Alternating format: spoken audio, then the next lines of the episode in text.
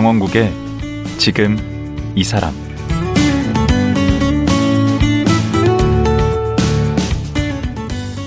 안녕하세요.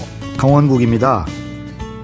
유쾌하고 명랑한 데다 모든 일에 열정적인 사람을 보면 참 에너지가 넘친다. 부럽다. 이런 생각 드는데요. 사실 걱정 고민 없는 사람이 어디 있겠습니까? 속을 들여다보면 깊은 상처도 있고 말 못할 사정도 있습니다. 그래서 종종 마음의 문을 닫기도 하는데요. 시트콤도 잘 만들고 드라마 PD로 잘 나갔던 김민식 PD도 그랬습니다. 표정은 늘 밝고 재치와 유머가 넘쳤지만 항상 외로웠고 그래서 책만 읽고 살았던 시간도 많았다네요. 무슨 사정이 있었던 걸까요? 김민식 PD 만나보겠습니다.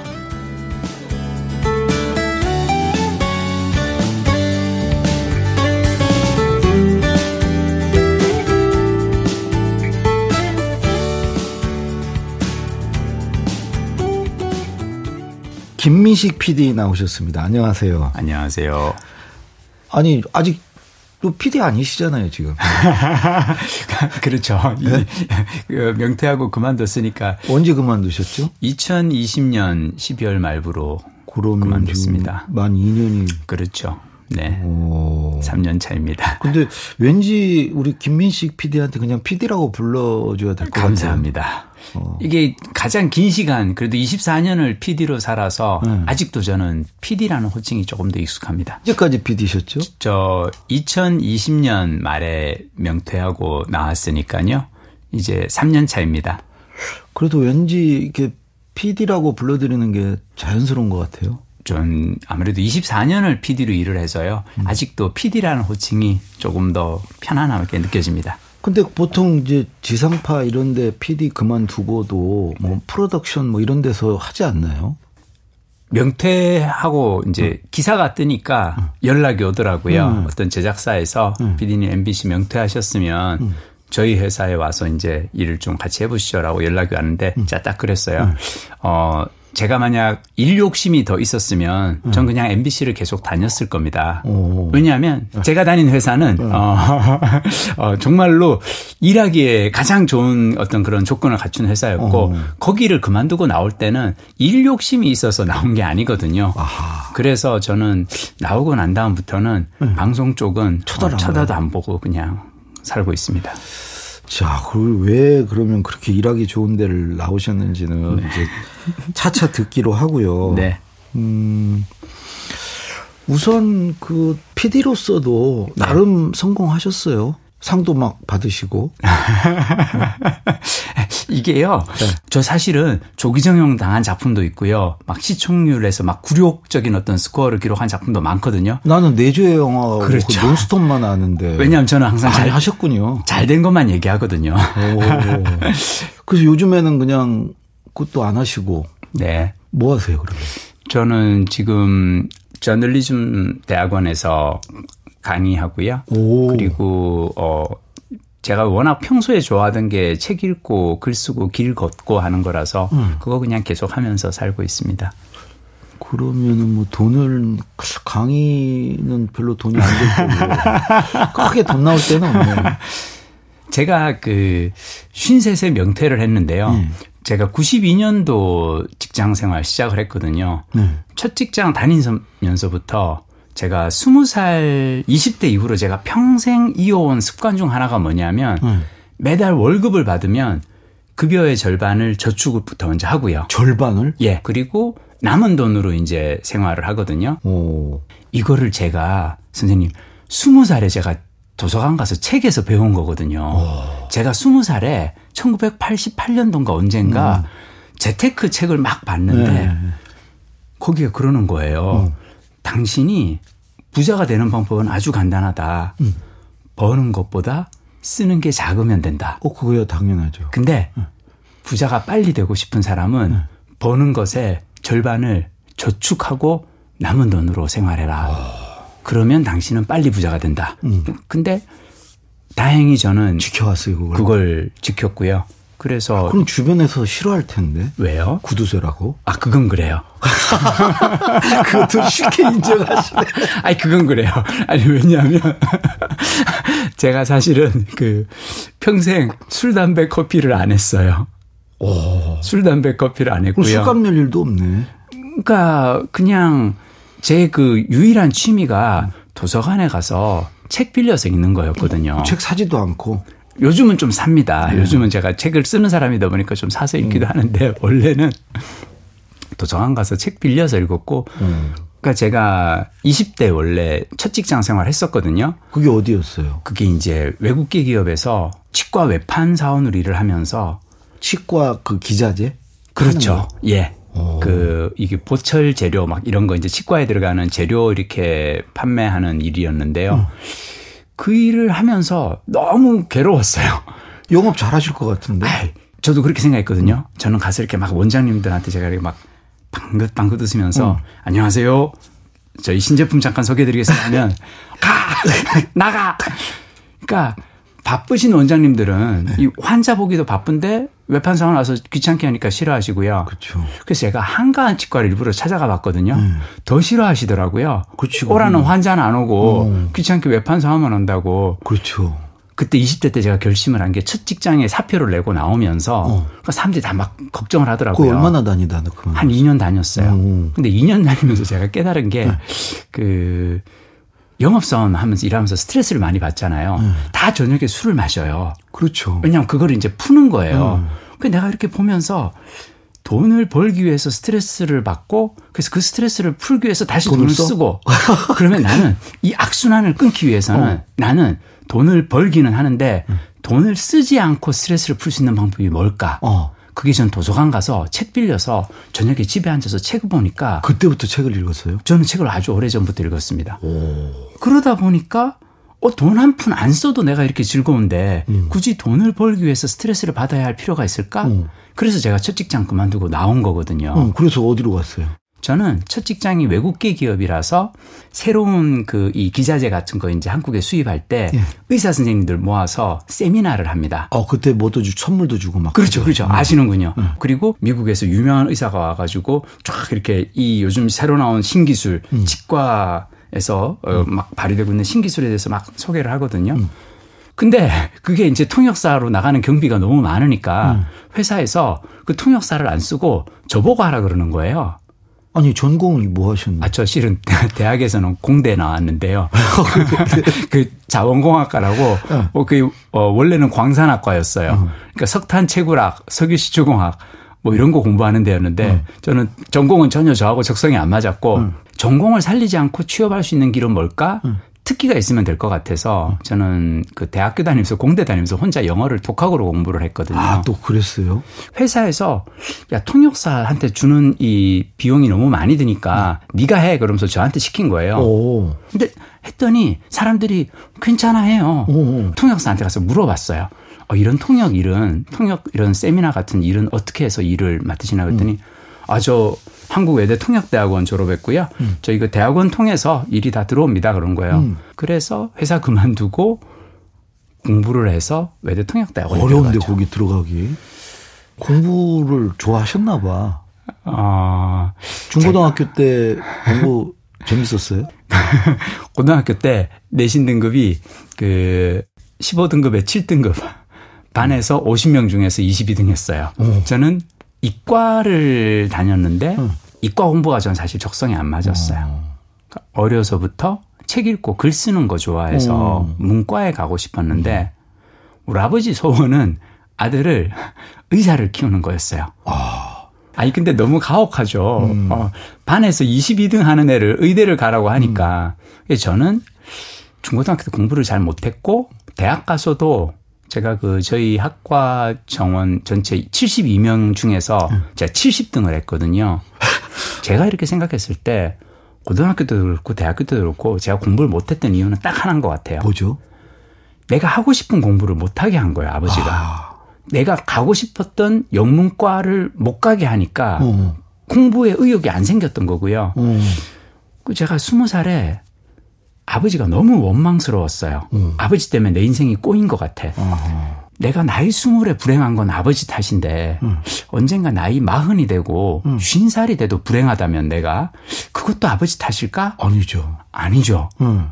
스무 살 이후 어른이 된 내가 뭔가 할 수 있는데 그걸 안 한 거잖아요. 그렇죠. 행복을 위해서. 어. 그래서 저는 공대를 다니면서 지금 이 순간 그러면 나의 행복을 위해서 할 수 있는 게 뭘까? 음. 저는 그게 책을 읽고 영어를 공부하는 거라 생각했어요. 와. 그래서 1년에 200권씩 막 도서관 가서 책 읽고 그리고 와. 회화 영어 회화 공부를 하고 그리고 회사 때려치고 나니까 음. 아버지가 막 더막 막 길길이 뛰시더라고요. 그렇지. 특히나 제가 이제 92년도에 입사해서 94년에 회사를 그만뒀는데 음. IMF 전이거든요. 음. 당신은 첫 직장이 곧 평생, 평생 직장이다. 직장이죠, 그러니까 종신고용의 시대였고. 그 당시에는 그랬죠. 그렇죠. 음. 그리고 심지어 아버지 뭐라 그러셨냐면 너 이렇게 첫 직장 그만두고 나오면 음. 한국 사회에서는 음. 조직 사회 부적응자로 찍혀가지고 어, 다음에는 회사 못 들어간다.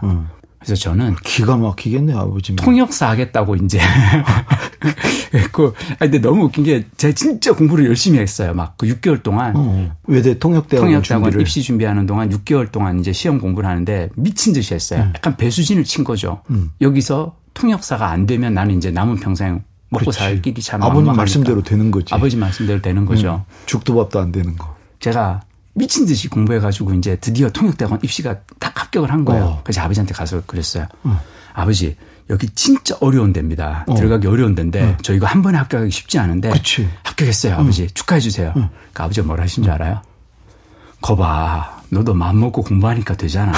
자, 이제 우리 학력고사 재수하자. 대입 재수해가지고 의대? 너 이제라도 의대 다시 가자. 아 아버님이 집요하시네. 저 그때 깨달은 게, 아, 나는 평생 의사가 안 된 한은 아버지의 인정을, 인정을 못 받겠구나.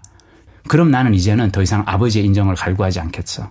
나는 내가 하고 싶은 일을 하면서 마음껏 그냥 즐겁게 살 거야. 야, 일찌감치 조숙하셨네.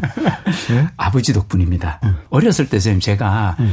제일 듣기 싫었던 말이 뭐냐면 응. 맞고 자란 아이가 커서 폭력 남편, 폭력 아버지가 된다는 얘기가 전 너무너무 가슴이 아팠어요. 오호. 제가 하도 많이 맞아서. 어. 그래서 저는 제가 평생 어. 1년에 200권씩 책을 읽는 이유 중 하나가 뭐냐면 음.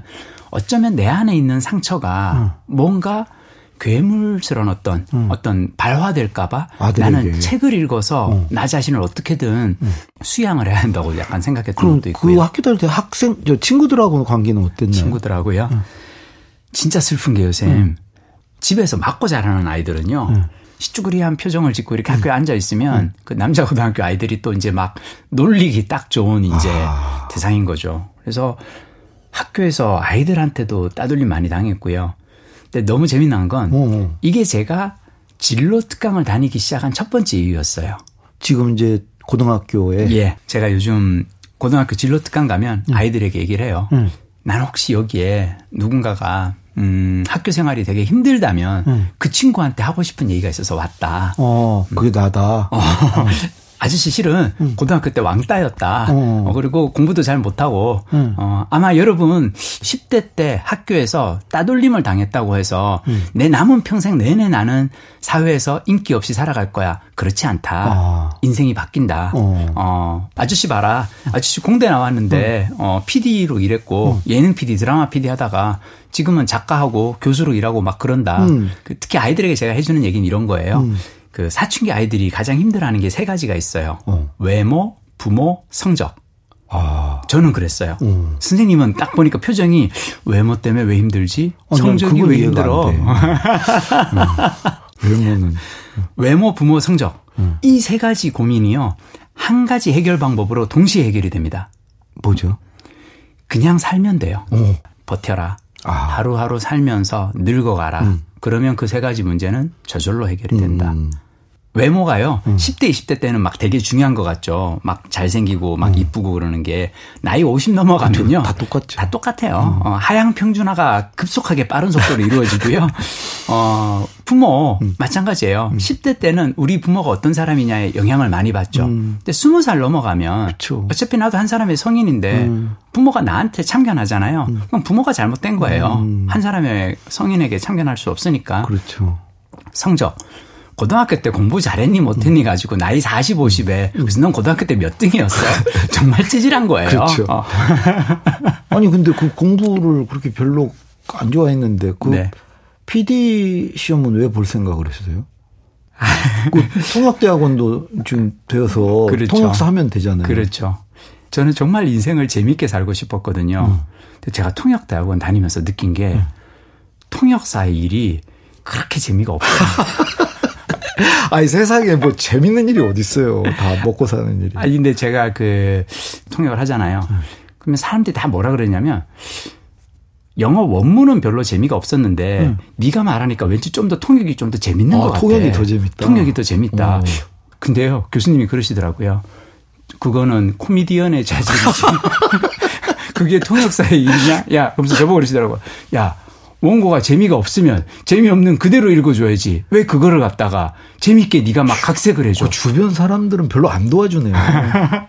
저는 그 교수님의 말씀에 딱 깨달은 거예요. 네. 아, 재미없는 거를 재미있게 고치는 건 통역사의 일이 아니라 코미디 PD, 예능 PD의 일이구나. 아. 그래서 제가 96년도 MBC 그 통역대학원 졸업할 때 네. 졸업하자마자 바로 MBC PD 시험 제가 공채를 지원을 하거든요. 네. 관건은 면접이었어요. 네. 왜냐하면 방송에 대해서 전혀 아는 게 없으니까. 음. 근데 딱 갔더니 면접관이 그러시더라고요. 김민식 씨, 고등학교 내신 등급이 15등급에 7등급? 네. 대학 들어가서도 성적이 72명 중에서 70등 성적표 보니까 네. 예. 김민식 씨. 왜 우리가 당신 같은 사람을 PD로 뽑아야 됩니까? 어. 근데 제가 그랬습니다. 어. 대한민국의 시청자가 5천만 명인데 네. 하나같이 중고등학교 때 공부만 드립다한 모범생들이 와서 만드는 프로그램만 보겠습니까? 저같이 좀 엉뚱한 인생 경로를 걸은 사람이 음. 만드는 프로그램도 하나쯤은 필요하지 않을까요? 받아주시더라고요, 세상에. 아. 받아주시더라고요. 오. 이제 예능 PD가 되신 거네. 그렇죠. 예. 그, 그 처음부터 이거 뭐 논스톱 이런 거 하진 않으셨을 거 아니에요? 제가 조연출 때 네. 결혼을 했어요. 음. 어, 이제 신혼여행 갔다 오고 결혼하고 한 달 동안 음. 집에 12시 이전에 들어간 적이 단 한 번도 없는 거예요. 오. 근데 어느 날은 미리 편집 다 해놓고 네. 일을 다 해놓고 저녁 약속을 잡았어요. 아내랑? 예. 음. 그래서 이제 모초에서 이제 같이 이렇게 강남에서 이제 좋은 식당을 잡아서 같이 저녁을 먹고 있는데 음. 갑자기 회사 선배한테 또 전화가 온 거예요. 아. 민식 씨 어디야? 하면서 어, 저 지금 바깥에 나와 있는데 그러니까 어, 지금 저기 급하게 회의할 일이 있으니까 들어오세요. 그러는 거예요. 응.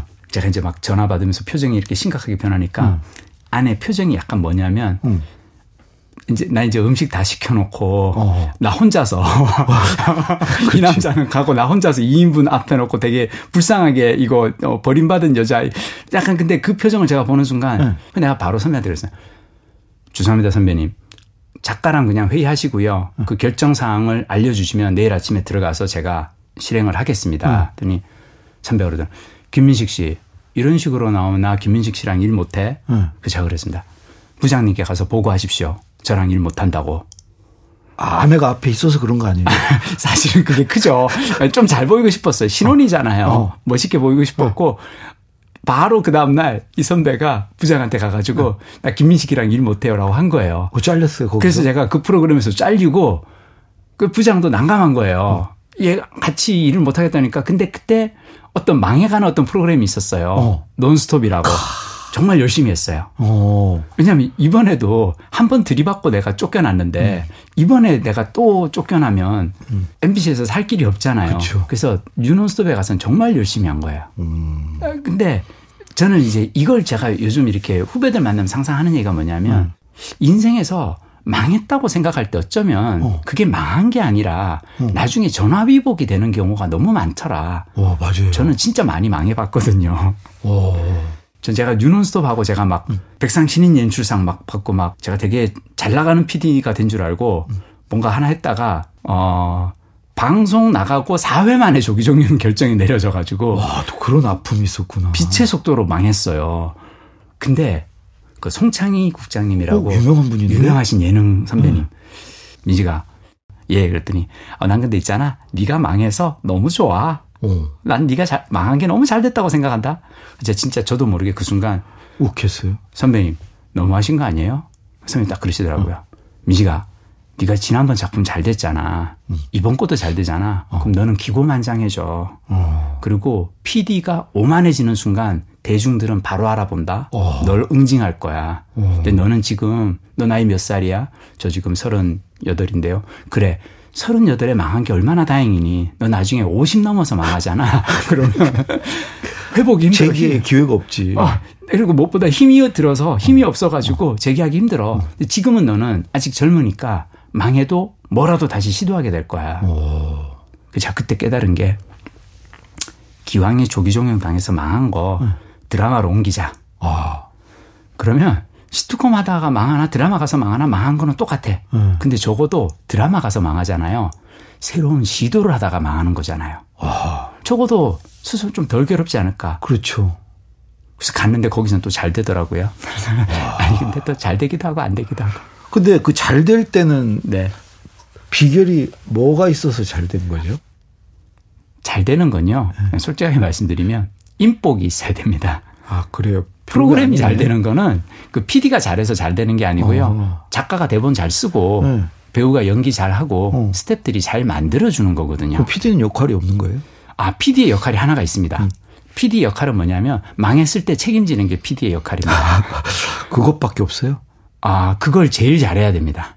그러니까 잘 되면은 어, 작가님이 대본을 잘 써주셔서 그래요. 어, 배우가 연기를 너무 잘해준 덕분이죠. 아, 스탭들이 참 잘 찍어줬어요. 라고 얘기를 하고 어허. 망했을 때는 죄송합니다. 제가 부족했습니다. 라고 하는 이게 저는 리더로서 아하. 가장 큰 일인 것 같아요. 아. 가장 중요한 역할이고, 음. 그 다음 이제 저는 좋은 리액션이라고 생각합니다. 음. 그러니까 저랑 같이 일하는 사람들이 어떤 결과물을 내놓을 때마다 음. 좋은 리액션을 보여줘요. 감탄. 네. 어. 이거 저기 그 결국은 말입니다. 그 음. 책에서 제가 보면서 이렇게 어이 어른 어르신들과 음. 대화할 때 음. 감탄하라. 진심으로 감탄하고 경청하고 어 이렇게 공감해 주고 공감해 주고 감정을 막 이렇게 같이 그 해주고 근데 마찬가지인 게 저는 PD로서 저의 가장 중요한 역할은 공감이에요. 그리고 음. 리액션. 어, 와, 작가님, 이번 대본 정말 좋아요. 야, 이번 연기 기가 막힌다. 그러니까 어, 박수만 쳐주면 되네. 그러면 돼요. 근데, 야, 거기 나도 하겠는데, 그거는? 작가님 잘하실 거예요. 어허. 왜냐? 어. 이 리액션에는 실은 네. 중요한 디테일이 하나가 필요하거든요. 어, 어 그때 그때 달라야 돼요. 아하. 매번 똑같은 의례적으로 한다는 네. 아유 이 사람 늘 하던 얘기 아유 뭐 저쪽 가서도 하는 얘기 여기서 똑같이 음. 하고 있네라고 느끼면 감동이 없겠네. 저는 꼼꼼히 들여다봅니다. 대본에서 꼼꼼히 들여다보고 아 이 장면은 이 작가가 나름 정말 심혈을 들여서 쓴 장면이야. 아. 그걸 탁 찍어서 이 장면 정말 좋아요. 그리고 배우가 어떤 연기를 했을 때, 어, 이거, 이 친구 좀 생각해 왔는데? 많이 준비해 온 장면인데? 그럼 딱 그 장면을 얘기를 하면, 좋아하죠. 와, 쉽지 않다. 음, 저는 그래서 제일 중요한 거는 매 순간 집중하는 거라고 생각하는데요. 말씀하신 것처럼 쉽지는 않아요. 그러다가 네. 하차 통보를 받잖아요. 그렇죠. 예. 어, 그왜 그렇게 된 거예요? 그게 제가 이제 그 2011년에 MBC 노조 부위원장으로 일을 좀 했었거든요. 오, 받을만 했네. 아니, 근데 그냥 부위원장만 조용히 하고 갔으면 되는데 또 네. 하필 2012년에 파업을 하는데 제가 그걸 170일을 했어요. 그러니까 6개월 넘게 파업을 한 거죠. 제가 부위원장이니까 아. 어, 주동자 중 한 명이었기 때문에 음. 어, 높은 분들에게 찍혔고 음. 야 김민식이 저기 노조 그 활동한 이 경력이 있는 김민식이가 방송 드라마 만든 거는 아닌 것 같아. 빼라고 한 거예요. 응. 제가 그날 응. 그 어, 제가 실은 이제 배우하고 미팅하러 가는 길이었거든요. 응. 이 연속극에 당신이 꼭 나와야 됩니다라는 어떤 얘기를 하려고 막 가다가 어, 민식 씨 그 저기 배우 굳이 설득 안 해도 될 것 같아요. 민식 씨 연출 아니야. 라고 이제 통보를, 통보를 받고. 받고 제가 가까운 주차장으로 얼른 차를 몰아서 거기서 한 20분 펑펑 울었던 것 같아요. 음. 진짜 소리 내서 울었어요. 너무 서럽더라고요. 어, 이렇게 명랑한 어. 김민식 PD가. 아니, 왜냐하면 정말로 저는 열심히 할 수 있었고 제가 잘할 수 있는 일이라고 생각했는데 음. 내가 좋아하는 일, 하고 싶은 일, 잘할 수 있는 일을 못하게 하니까 음. 너무 서럽더라고요. 음. 근데 그러다가 나중에는 아예 그냥 그 드라마국에서 그러니까 제가 드라마국에 있다 보니까 자꾸 뭔가 일을 하려고 하니까 일을 아예 연출을 못하게끔 타부서로 전출을 시켜버리더라고요. 어. 진짜 황당했던 게요. 음. 그 어느 날 드라마 국장한테 전화가 온 거예요. 민식 씨 그 인터넷 봤어? 아니요. 어 저기 자기 그 인사 발령 떴더라. 근데 이게 전 너무 황당했던 게 뭐 좀 그런 얘기지만 국장도 비겁한 거예요. 직접 만나서 불러서 미안하지만 너를 우리 부서에서 더 이상 못 데리고 있을 것 같아. 음. 어, 타 부서로 우리가 너를 어, 보내야 돼. 그러니까 발령이 났겠지. 그렇죠. 음. 국장이 이걸 모를 수가 없잖아요. 음. 근데 이거를 마치 본인은 아무런 그 관여가 없는 것처럼 음. 하신 게 그래서 근데 그때도 저는 어, 항상 느꼈던 게 참 사람 사는 게 외롭구나. 아무리 음. 내가 잘 살고 열심히 음. 살려고 해도 외롭구나라는 걸 또 그때 뼈저리게 느꼈죠. 음. 이렇게 늘 밝기만 한 우리 김민식 PD에게도 그런 외로운 순간, 그야말로 절대 고독의 순간이 있었네요. 네. 네? 아, 이거 달리 뵀는데. 음, 그러네요. 이번에 제가 이제 낸 책이 외로움 수업이라는 제목인데요. 음. 그 책을 본 친구들이 그러더라고요. 음. 네가 뭘 그렇게 외로웠다고 음. 뭘 그렇게 책까지 써라고 얘기를 하는데 음. 사실은 정말 외로운 순간들이 많았었거든요. 예. 오늘 시간이 다 돼서 아이고. 어, 오늘 여기까지 하고 내일 네. 이어서 과연 김식 PD의 외로운 순간은 언제였던가, 아, 그, 그걸 또 어떻게 극복했는가, 네. 한번 들어보도록 하겠습니다. 오늘 말씀 고맙습니다. 고맙습니다.